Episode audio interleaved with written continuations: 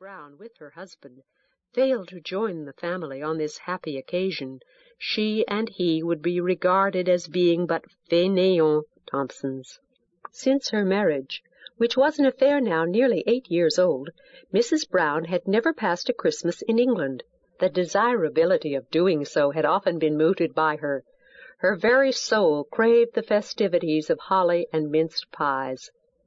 There had ever been meetings of the Thompsons at Thompson Hall, though meetings not so significant, not so important to the family, as this one which was now to be collected. More than once had she expressed a wish to see old Christmas again, in the old house, among the old faces. But her husband had always pleaded a certain weakness about his throat and chest as a reason for remaining among the delights of Pau. Year after year she had yielded, and now this loud summons had come. It was not without considerable trouble that she had induced Mr. Brown to come as far as Paris. Most unwillingly had he left Pau, and then twice on his journey, both at Bordeaux and Tours, he had made an attempt to return. From the first moment he had pleaded his throat, and when at last he had consented to make the journey, he had stipulated for sleeping at those two towns and at Paris.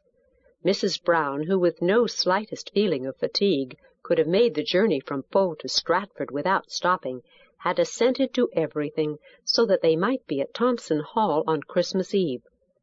When Mr. Brown uttered his unavailing complaints at the first two towns at which they stayed, she did not perhaps quite believe all that he said of his own condition. We know how prone the strong are to suspect the weakness of the weak, as the weak are to be disgusted by the strength of the strong. There were perhaps a few words between them on the journey, but the result had hitherto been in favor of the lady. She had succeeded in bringing Mr. Brown as far as Paris. Had the occasion been less important, no doubt she would have yielded.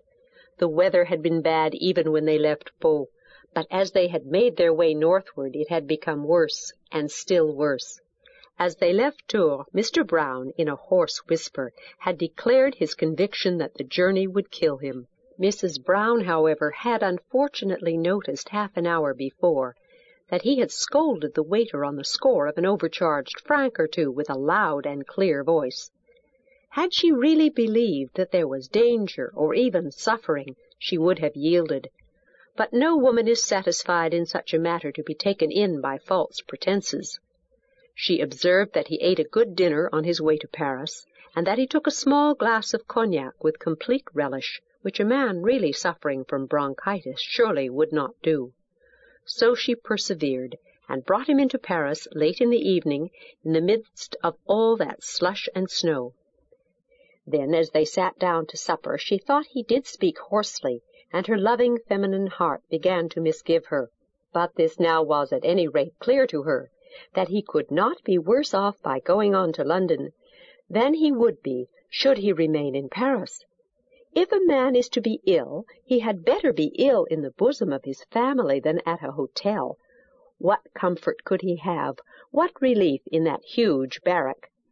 As for the cruelty of the weather, London could not be worse than Paris, and then she thought she had heard that sea air is good for a sore throat. In that bedroom which had been allotted to them au quatrième they could not even get a decent fire.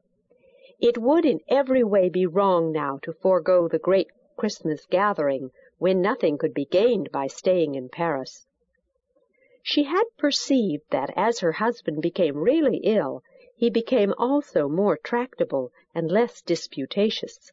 Immediately after that little glass of cognac, he had declared that he would be dashed if he would go beyond Paris, and she began to fear that, after all, everything would have been done in vain. But as they went down to supper between ten and eleven, he was more subdued, and merely remarked that this journey would, he was sure, be the death of him. It was half past eleven when they got back to their bedroom, and then he seemed to speak with good sense, and also with much real apprehension. If I can't get something to relieve me, I know I shall never make my way on, he said. It was intended that they should leave the hotel at half past five the next morning, so as to arrive at Stratford travelling by the tidal train at half past seven on Christmas Eve. The early hour, the long journey, the infamous weather, the prospect of that horrid gulf between Boulogne and Folkestone would have been as nothing to Mrs. Brown had it not been for that settled look of anguish which had now pervaded her husband's face. If you don't find something to relieve me, I shall never live through it, he said again, sinking back into the questionable comfort of a Parisian hotel arm-chair. But, my dear, what can I do? she asked, almost in tears, standing over him and caressing him. He was a thin, genteel-looking man, with a fine, long, soft brown beard, a little bald at the top of the head, but certainly a genteel-looking man. She loved him dearly, and in her softer moods was apt to spoil him with her caresses. What can I do, my dearie? You know I would do anything if I could. Get into bed, my pet, and be warm, and then tomorrow morning you will be all right. At this moment he was preparing himself for his bed, and she was assisting him. Then she tied a piece of flannel round his throat and kissed him, and put him in beneath the bedclothes. I'll tell you what you can do, he said very hoarsely. His voice was so bad now that she could hardly hear him. So she crept close to him and bent over him. She would do anything if he would only say what. Then he told her what was his plan. Down in the salon he had seen a large jar of mustard standing on a sideboard. As he left the room he had observed that this had not been withdrawn with the other appurtenances of the meal. If she could manage to find her way down there taking with her a handkerchief folded for the purpose, and if she could then appropriate a part of the contents of that jar and, returning with her prize, apply it to his throat, he thought that he could get some relief, so that he might be able to leave his bed the next morning at five. But I am afraid it will be very disagreeable for you to go down all alone at this time of night, he croaked out in a piteous whisper. Of course I'll go, said she, I don't mind going in the least. Nobody will bite me. And she at once began to fold a clean handkerchief. I won't be two minutes, my darling, and if there is a grain of mustard in the house, I'll have it on your chest almost immediately. She was a woman not easily cowed, and the journey down into the salon was nothing to her. Before she went, she tucked the clothes carefully up to his ears, and then she started.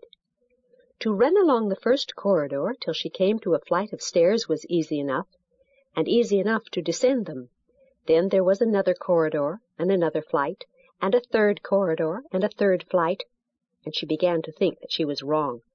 She found herself in a part of the hotel which she had not hitherto visited, and soon discovered by looking through an open door or two that she had found her way among a set of private sitting rooms which she had not seen before. Then she tried to make her way back, up the same stairs and through the same passages, so that she might start again. She was beginning to think that she had lost herself altogether, and that she would be able to find neither the salon nor her bedroom, when she happily met the night porter. She was dressed in a loose white dressing gown, with a white net over her loose hair, and with white worsted slippers. I ought, perhaps, to have described her personal appearance sooner. She was a large woman, with a commanding bust, thought by some to be handsome, after the manner of Juno. But with strangers there was a certain severity of manner about her, a fortification, as it were, of her virtue against all possible attacks, a declared determination to maintain at all points the beautiful character of a British matron, which, much as it had been appreciated at Thompson Hall, had met with some ill-natured criticism among French men and women. At Pau she had been called La Fière Anglaise. The name had reached her own ears and those of her husband. He had been much annoyed, but she had taken it in good part, had, indeed, been somewhat proud of the title, and had endeavored to live up to it. With her husband she could, on occasion, be soft, but she was of opinion that with other men a British matron should be stern. She was now greatly in want of assistance, but nevertheless, when she met the porter she remembered her character. I have lost my way wandering through these horrid passages, she said in her severest tone. This was in answer to some question from him.